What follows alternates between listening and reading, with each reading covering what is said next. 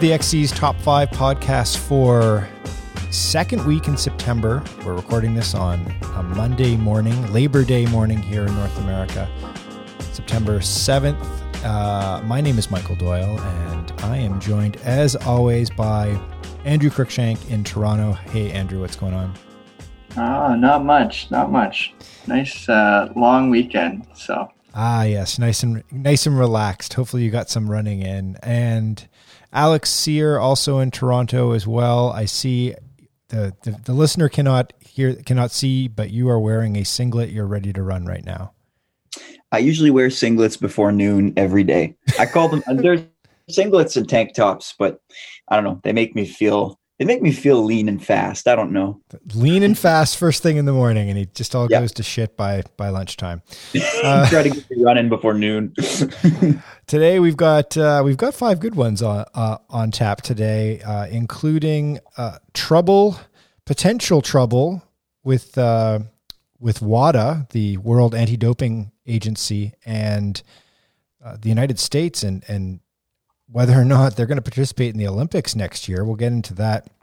A DIY global running relay event thing uh, we're going to talk about as well. But first, we're going to dig into arguably the biggest story of the weekend and perhaps the most interesting uh, running event that's happened in a little while. Uh, the novel Hour on the Track records were set were broken, were uh, realigned on Friday afternoon, uh, North America time, so Friday evening in Brussels, Belgium. Andrew, tell us a little bit about what the heck the hour on the track record even is and who is contesting these world records.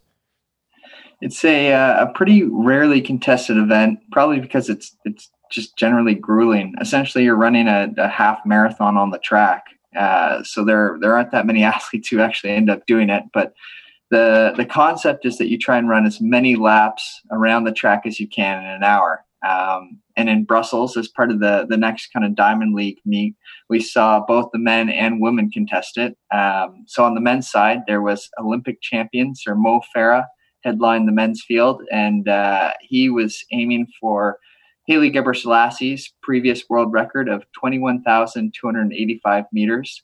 So this was actually the first time Farah's raced since the Chicago Marathon in 2019. Uh, as as we kind of know, he's he's decided to take a crack at the track again. He's returned from the marathon back to the track and is hoping to to make it for Tokyo and, and reclaim his his glory as the Olympic champion. Um, but he's also he's 37 years old now, so he's not a uh, not a young guy necessarily anymore.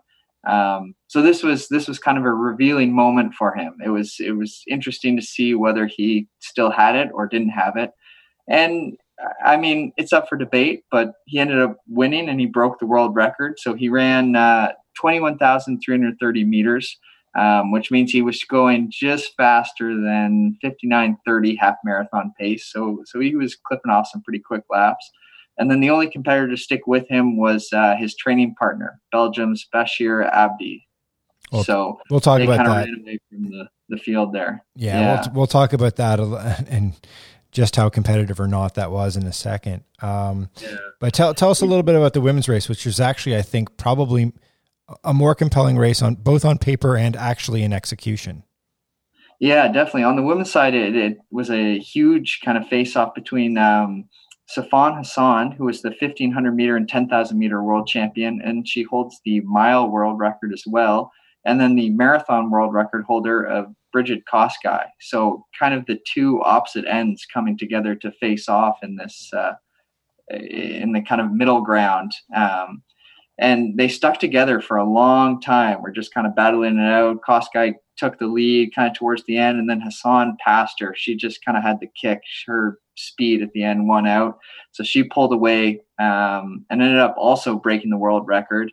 Uh, the previous record was held by Ethiopia's Dire Tune at 18,517 meters, and Hassan ran 18,930 meters. So, despite finishing within 50 meters of Hassan, Kosgei actually ended up getting DQ'd in the end because she ended up stepping on the rail with about seven minutes to go. So I, oh, maybe it worked out best. That would have really sucked if she if she had won and broken the world record only to get DQ'd. So, but yeah, interesting races. I, would love to get your guys' perspectives on what you thought and how competitive these these actually were. Uh, yeah, I I'm all for a novel uh, competition, a a cleverly staged, uh, unique race. Uh, so I, I, was excited about the hour on the track. I I def I watched the whole thing and I did find elements of it compelling, uh, but I I'm not super impressed by the performances. I have to say, although. I'll put an asterisk next to that because I, I actually, in watching this, guys, I wasn't sure whether or not it's easier or harder to run a half marathon essentially on the track. That's a huge point of debate. I mean, I I would rather run a road, for example, a road marathon than a track marathon for sure.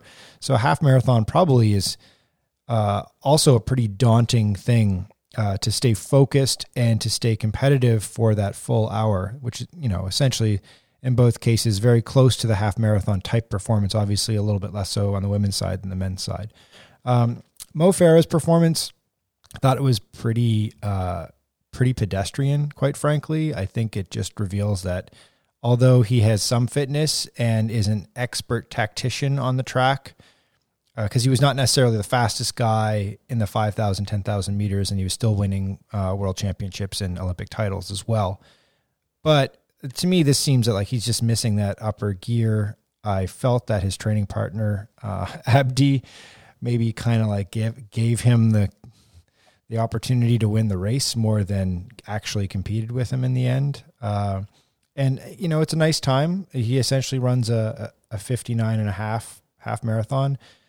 If that were a half marathon, that puts him 183rd all time on the uh, half marathon time chart, which is good but not great. Uh, I think Alex, there's probably what 20 guys in the world right now that could have beaten Farah on the track on Friday night uh, just showing up and going after it. So I'm not super impressed I, by it. Yeah, no, I'm I'm kind of with you. I mean, all you have to do is look at some other races that happened over the weekend in in Prague at the the um, Adidas event where they tested out their own carbon shoe. Um, you had Kibiwott Kandie of Kenya running 58.38 and boom, you know, that's already a minute faster than what Farah ran. And I think you're touching a chord there. You, you have to wonder if it's actually harder to run on the track. See, my thought is that the track, all other things equal, is faster. Like you're wearing spikes, you're quicker than on the road, but it's the mental element that gets you. And especially if you're running towards the hour. Like, you know, you think a runner all their lives, uh, you know, runners have been conditioned to run for a distance that's left, not a time that's left. Like, think you're you're 35 minutes. You've been running on a track for 35 minutes and you have 25 minutes left to go. It's like how do you quantify that? How do you pace yourself? It's it's a tough thing. So the thing is i think the time is impressive. It's not get me wrong. And like you say he's a good tactician and you saw him kind of picking it up at the end and you saw saw shades of, of old Farah of 2016 2012 but after the race was looking online and there are these talks that resurface again about mo versus Josh Cheptegei in the 10K because Mo now has a record and Cheptegei now has a record. But that's bogus. You know, okay, so you said it 183rd all time is what Mo ran. Cheptegei broke a half or a 5K record that is often contested. It's not even comparable. Um, not taken away from Mo. I mean, you know, what he did requires world class fitness and mental toughness um, he's clearly found himself in a pretty good place after having to cut ties with his coach Salazar uh, for good, for good. So, um, but is just not on Cheptegei's level. And um, same thing on the women's side. Like you look at Hassan's time, and people wonder, could she have a shot at the marathon world record? She beat the marathon world record holder, but I don't think that's doable. Like she, Hassan was running 310 per K, which is a 106 high. And that doesn't translate to a 214. Um, so even if Hassan kept that pace and ran like a 106 for half, um, I don't think that's as impressive as Kosgei's 214 marathon. I think what happened is Hassan wasn't racing against a 214 runner right now. I don't think Kosgei had her best performance out there. No, I agree with that. And um, Andrew, I to, to reframe this to in, in a more positive light because obviously it was a an interesting uh, idea and something that I would like to see happen again and more frequently. I mean, these world records, the hour on the track records, were pretty dusty, meaning that they don't really contest this event terribly often. One thing that was kind of cool that they used a new form of technology that they're obviously testing out right now that I can only imagine we're going to see a lot of in the Olympics was the um, the ghost racer. They so they took the it was like a hologram of uh, on the, in the men's case was a hologram of Gabriel uh, of Gebrselassie um, racing against Mo Farah and Abdi on the track. So you could see where the world record, previous world record, was in comparison to where those two guys were pacing it out on the track. Did you find that compelling, interesting, corny? Uh, what was your read on that? And do you want to see that in the Olympics for like every single world record and Olympic record? Uh, yeah, I uh, I kind of enjoyed it. it. It was kind of cool to see. I mean, maybe a little corny. Um, it looked kind of like uh, I don't know, like um, some kind of track and field like computer game from the the early 2000s a little bit. Just to, it was a very kind of robotic looking runner, and he, the arm swing was pretty brutal. Yeah. The other thing I noticed was he looked like he was flying, like the this this world record runner looked like he was moving, like he made Mo and those other guys look slow comparatively, even though they were keeping pace. But um, I thought it was kind of fun, like kind of cool to see. Uh, easier than just following the lights along the side. So I, you know, I wouldn't hate it if they had that in the the Olympics or the World Championships. Makes it a little more compelling.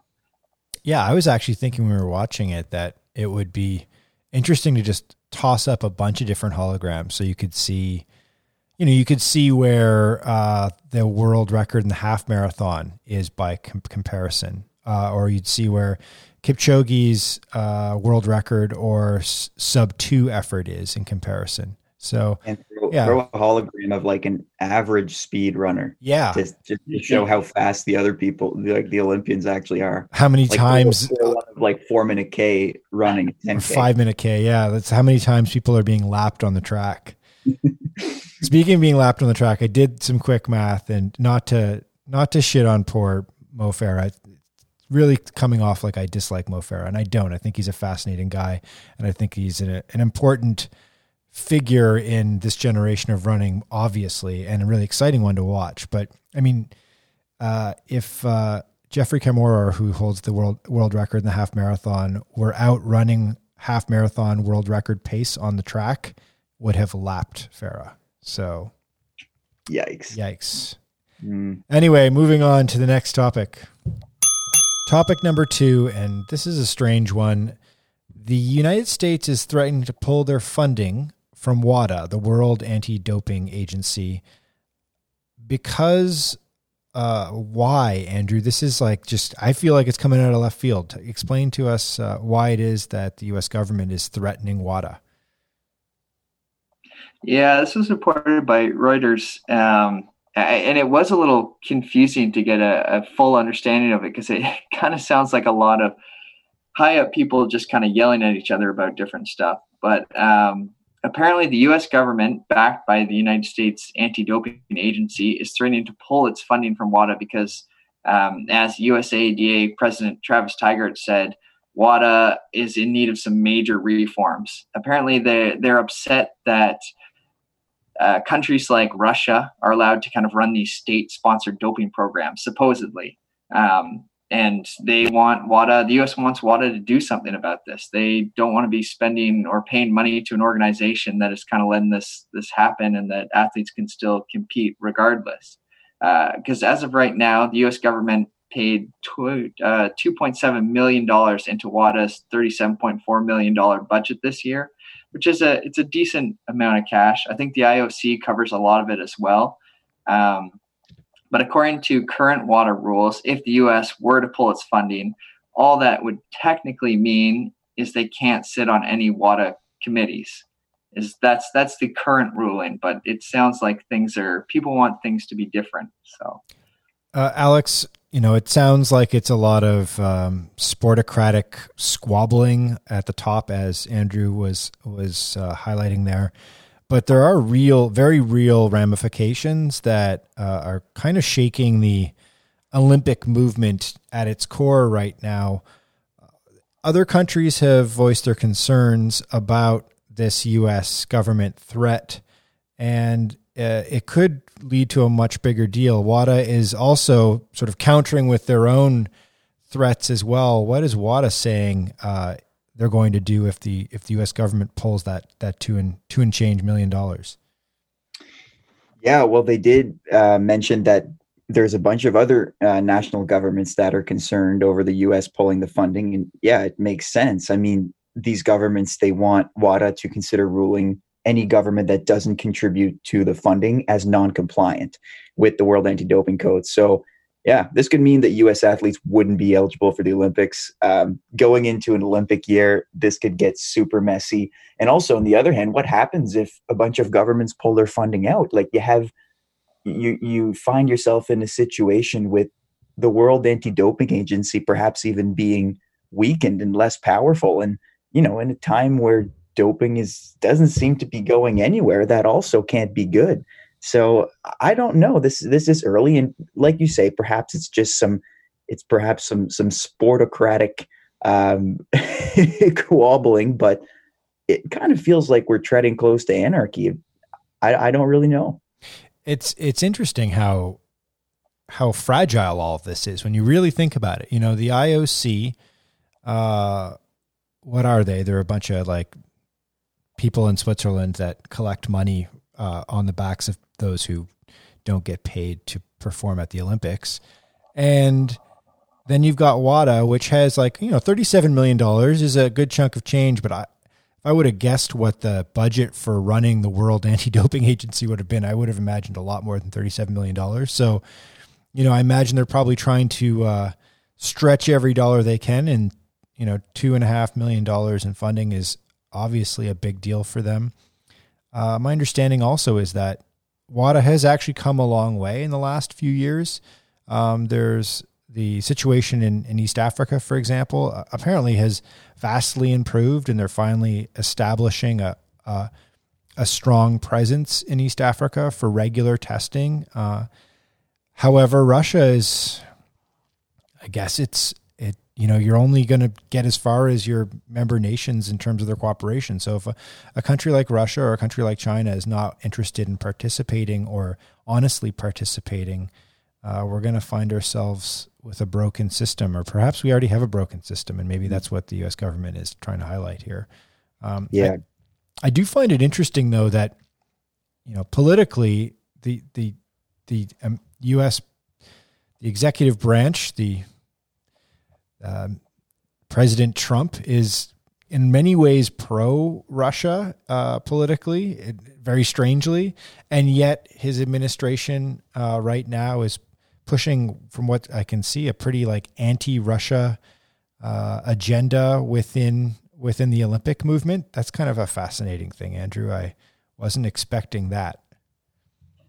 Yeah, yeah, it is strange. I, I was also thinking about it like I, I don't know 2.5 i mean obviously the us government especially when you got trump at the head isn't going to be throwing money around at, at things that he's not interested in but 2.5 million dollars to the us government to me seems kind of like small change it is nothing uh, yeah. yeah which which seems strange that they're they're using this as the threat to uh, to take it away but you're right I, I think it was funny there was somewhere in the article as well that when WADA kind of said, you know, you can't sit on any of our committees if you leave, the U.S. was kind of they just shrugged their shoulders and were like, we don't care. So, but that would be interesting then if if the U.S. leaves and then maybe member countries like, as you said, like Russia and China have have a little more control over over what WADA does. I I don't know. Does that change things? Does that weaken the system? I I don't know. Yeah, we're sort of coming to loggerheads here, both uh, in the world and also uh, obviously uh, by extension through sport. So I think the next year will be very interesting. It's is like a this is a to be continued story for sure. All right, moving on. Topic number three. A 50 miler in South Carolina was won by an unusual competitor. 12 year old Gavin Moore took the title. Uh, this happened a little bit, a little while ago, Alex. It happened in July. Uh, kind of flew under the radar. A very small race uh, in a in in a, a, rural area in the south. So, and during the pandemic as well, which is another kind of like question mark around it. But tell us a little bit about this extraordinary performance by a 12 year old kid winning an ultra. Yeah, this one's pretty insane. So Gavin Moore is in grade seven. Uh, if you're trying to do the math, that's how old a 12 year old is. Yeah. Um, and not only ran, so he ran 50 miles and 80 kilometers and won the race in seven hours, 49 minutes, 40 seconds. So that's per kilometer is 550. So under six minute Ks, which is, you know, quite respectable for anyone for a distance that, that, that far, for running that far.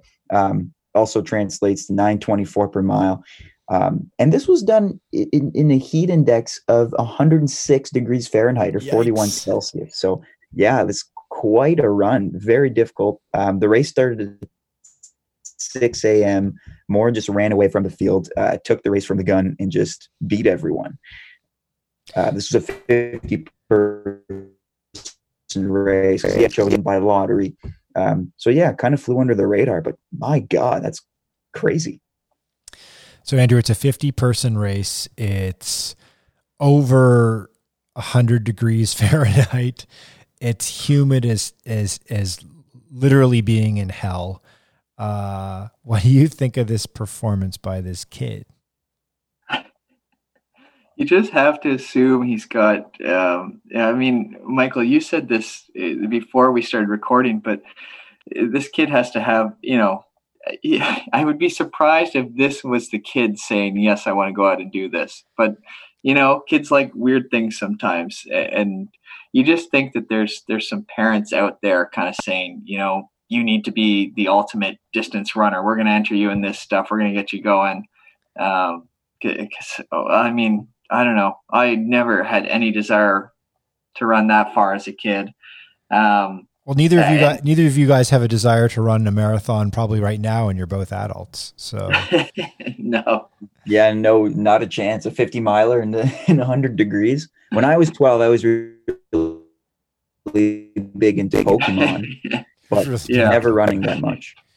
Yeah, I, at 12, yeah, I was like comic books and and playing team sports, and I also I ran I ran track and field and cross country as a kid as well, but I had not not 50 miles. I think certainly you have to have a special aptitude as a 12 year old to have that level of focus and desire. But like, you know, as adults, we choose to run these very long distances uh, for an assortment of reasons. I think most of them are pretty uh, personal and psychological in many ways. Even if you're competitive at, at, and or even elite at these distances, um, you're doing them. There's an internal battle that's going on, and and there's a lot of pain and a lot of suffering that happens in a long distance event. So I always, Andrew, as as you as you noted, like for me, there's always a little bit of a red flag that goes up whenever you see like a 10, 11, 12 year old doing these super long distances. I know people in the ultra community will say like, no, no, this is, you know, uh, don't don't shit on what our community does, and like, you know, this kid is interested in this, and what's the difference between say, you know, this and like a a, a high school kid running a marathon, and I don't know. I'm not. One thing for sure is that your body is not fully formed and developed, and your bones are not uh, strong enough yet at this stage to be doing this sort of thing. Um, but I will say this: it's a damn good performance, especially at that temperature. Like a 50 miler at 100 degrees even just finishing would be very hard so that's that's good it's better than yeah. a, uh, a world class runner that we're going to talk about in a couple of minutes yeah. I, I was yeah. curious though with this, as you kind of said. I mean, these are these are kids who, who are doing it before they've gone through puberty and stuff. They're you know their bodies haven't filled out yet, and whether it's kind of like like has similar effects to like a, a woman's gymnastics, where it's these these fourteen year old girls are the ones who are the best in the world, but they end up then and like fusing the, the joints and they don't get any taller and stuff like that and it has like serious effects on on their growth and bone structure and stuff later on and i i don't know. I wonder whether it's a, a similar effect to these kids who who go out and run these these marathons and ultra marathons when they're 10 11 12 years old but there I, I think and and okay i get the red flags as well because you know we've seen some of these runners kind of come into the mainstream and then suffer a lot of like physical mental trouble afterwards. I'm thinking of alana hadley 16 um, year old american runner who ran 241 and kind of made the headlines on, on running websites for for a while back in 2013 and then struggled afterwards and you know there are a few other examples but sometimes i wonder if if it's a bit of the american perspective that um, young runners shouldn't be chasing running. And and again, I get the red flags, but I kind of think of the contrast between American running culture and what we hear from Kenyan running culture, where um, the the upbringing seems to be just filled with running. You know, people run to school, they run back, they start running at a young age, and by the time they reach twenty, they have so many more miles in the legs than American runners that it's you know it's it's an inherent advantage. Um, I think you know if uh, if Gavin continues to run it could be an interesting case study. Like, what if he does stay healthy? What if he does get into high school with a ridiculous base? It could be really fun to follow. But again, I mean, I hope this training is kind of, you know, supplemented with, there's done well and supplemented with strength work. I hope it's something that he enjoys to do. Um, yeah, it'd be, it'd be, it'd be fun to follow his high school career.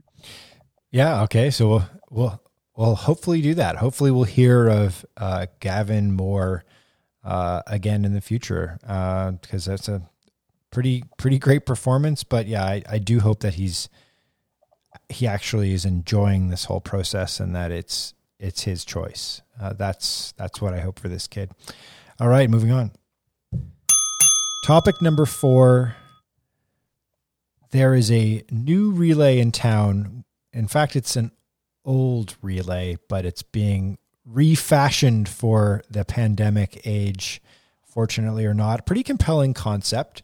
Uh, the Speed Project, which some people may be familiar with because it was previously a an LA to Las Vegas uh, relay race that took place annually, uh, rebranded or reorganized itself as a global uh, virtual event over this weekend and took place, well, everywhere around the world. I believe 40 ish countries. Alex, tell us a little bit about the what, what they've called the Speed Project DIY.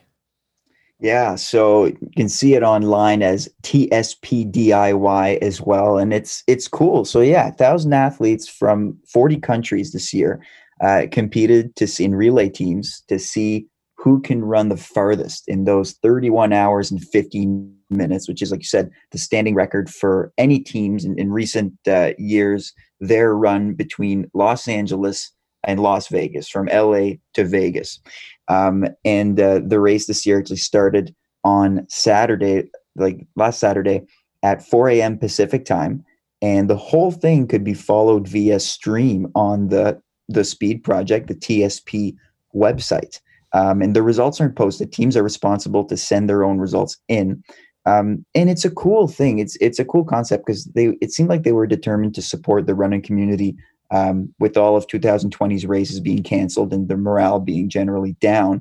Uh, so this year they made the race global and gave all donations and proceeds back to the running community.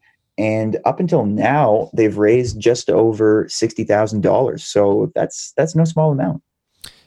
Uh, Andrew, I noticed that one of the uh, the major monikers that was being used for the this event was a hashtag no rules. Uh, how do you run a how do you run a competition with with without a rule set? Explain this to me a little bit? Yeah, I think that's more of a uh, some kind of marketing mojo to uh, to kind of be like we're we're the rebellious ones. hashtag no rules because my understanding is it doesn't mean uh, you know you can pull a, a Boston Marathon cheater and, and, hop on a bus or the subway or something and take it to the finish line. Um, my, my understanding is that it, it, it is still you have to be running, but you can kind of choose your own route. Um, so because it's happening globally, runners can run wherever they want. You could run around a track for 31 hours if you wanted to. Um, but it just has to be the distance you cover in that 31 hours. So ideally, you pick a good route that isn't covered with hills, but uh, that's on each team. Uh, apparently, there's also no limit on the number of runners on your team. Was my understanding. I didn't see any numbers on that, but they said you could also even run it solo if you wanted. So you could have been a, a one man or one woman team out there running for 31 so like the the one hours and 15 minutes which would have been pretty grueling um, but yeah the the so the the smartest strategy from a competitive perspective would have been to like line up dozens and dozens of runners to run like in very tight 10 15 minute intervals or even shorter than that. But obviously, that would be like a logistical nightmare. My guess is that mo- m- many of the teams went with probably what like a team of like maybe six or eight or ten friends and rotated through and ran a few times each alex you know somebody who actually participated in the event yeah, last night I talked to my friend Jordan Collison, who did. That's what they did. They had a team of six, and they kept going an hour at a time. So for him, you know, that meant he ended up having like four or five rotations. So by the end of the of the relay, he had run four or five hours, all you know, averaging pretty quick pace because they were trying to be competitive at it. And uh, yeah, I think he was pretty tired. We had supper last night, and he wasn't saying all that much. So I, I, think it was it was a bit it was a bit a lot. Um, but uh, I think really what, what you would do is you try to limit that like on and off thing. Like that's tough. You know, you run a hard hour, you sit around, wait a couple hours, like say five or six, then you go again. That's that's tough. You can't really get some good sleep in for 30, 31 hours. So yeah, it's it's uh, there's a lot of strategy that goes into it. Yeah, I've done I did a similar event to this uh, well, several years ago now. I'm not sure exactly how many, almost 10 maybe. And it was yeah, we, we each ran some stupid number of times in in about 30ish hours if it's four or six times each and you know 8 10 11 kilometers each time and man by the third fourth time you've got to get up and run at some odd hour and really push hard and try to hit like i guess the equivalent of something along the lines of half marathon or 30k pace it's just grueling uh, i do love the concept of it like the idea that they had this event that physically took place from LA to Vegas every year, obviously gets curtailed this year. And they flip it on its head and they say, uh, let's everyone kind of do an imagined version of that. Here's the fastest uh, that someone's ever done that distance in for our for our relay. You go run that amount of time and see how far you get. Uh, it's a, like a pretty cool conceit. I I'm not sure how well it worked as a viewing experience over the course of 31 hours, but it was nice that they offered a a, a look inside to see how each team was was doing and had kind of like this like virtual uh, check in. And uh, yeah, I guess it was entertaining to that degree. Certainly, if I was competing, I would be uh, I would have been watching it more closely. But uh, neat idea. Um, I I hope I hope they never have to do that again and have to and, and get the actual physical event going in the in the upcoming years. But perhaps this sort of creativity is something that we need to keep in mind for future events. Mm. All right, on to the last topic of the day. Fifth and final topic of the day. Oh yeah, I'm happy to see Ryan Hall back in the news. Uh, Andrew Ryan Hall, uh, former uh, U.S. Olympian, and I guess you're always a, an Olympian if you were once an Olympian. Uh, all-time great American marathoner, bodybuilder extraordinaire. He sent out a curious tweet the other day. Uh, tell us a little bit about what Ryan Hall's been up to. Yeah, yeah. Everyone's uh, America's darling. Um, it was actually his, his wife, Sarah Hall, also a, a great distance runner, a fast marathoner. Uh, she tweeted out a photo of Ryan. He was in a gym just ripping bicep curls.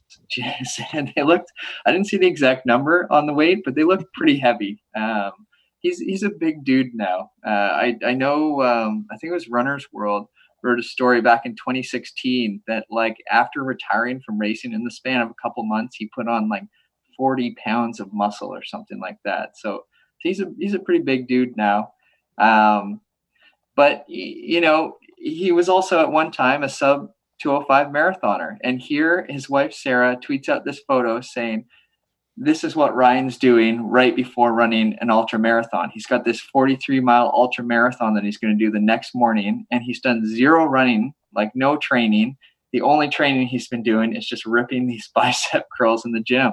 Uh, um, so then Sarah, Sarah added another tweet after that saying apparently after Ryan finished this 43 mile ultra marathon, his plan was to hit up leg day in the uh, in the gym after that. So, whoa. um, I think we we did get some some numbers on uh, on what he what he actually ran. I don't know, Alex. You uh, you saw that, eh?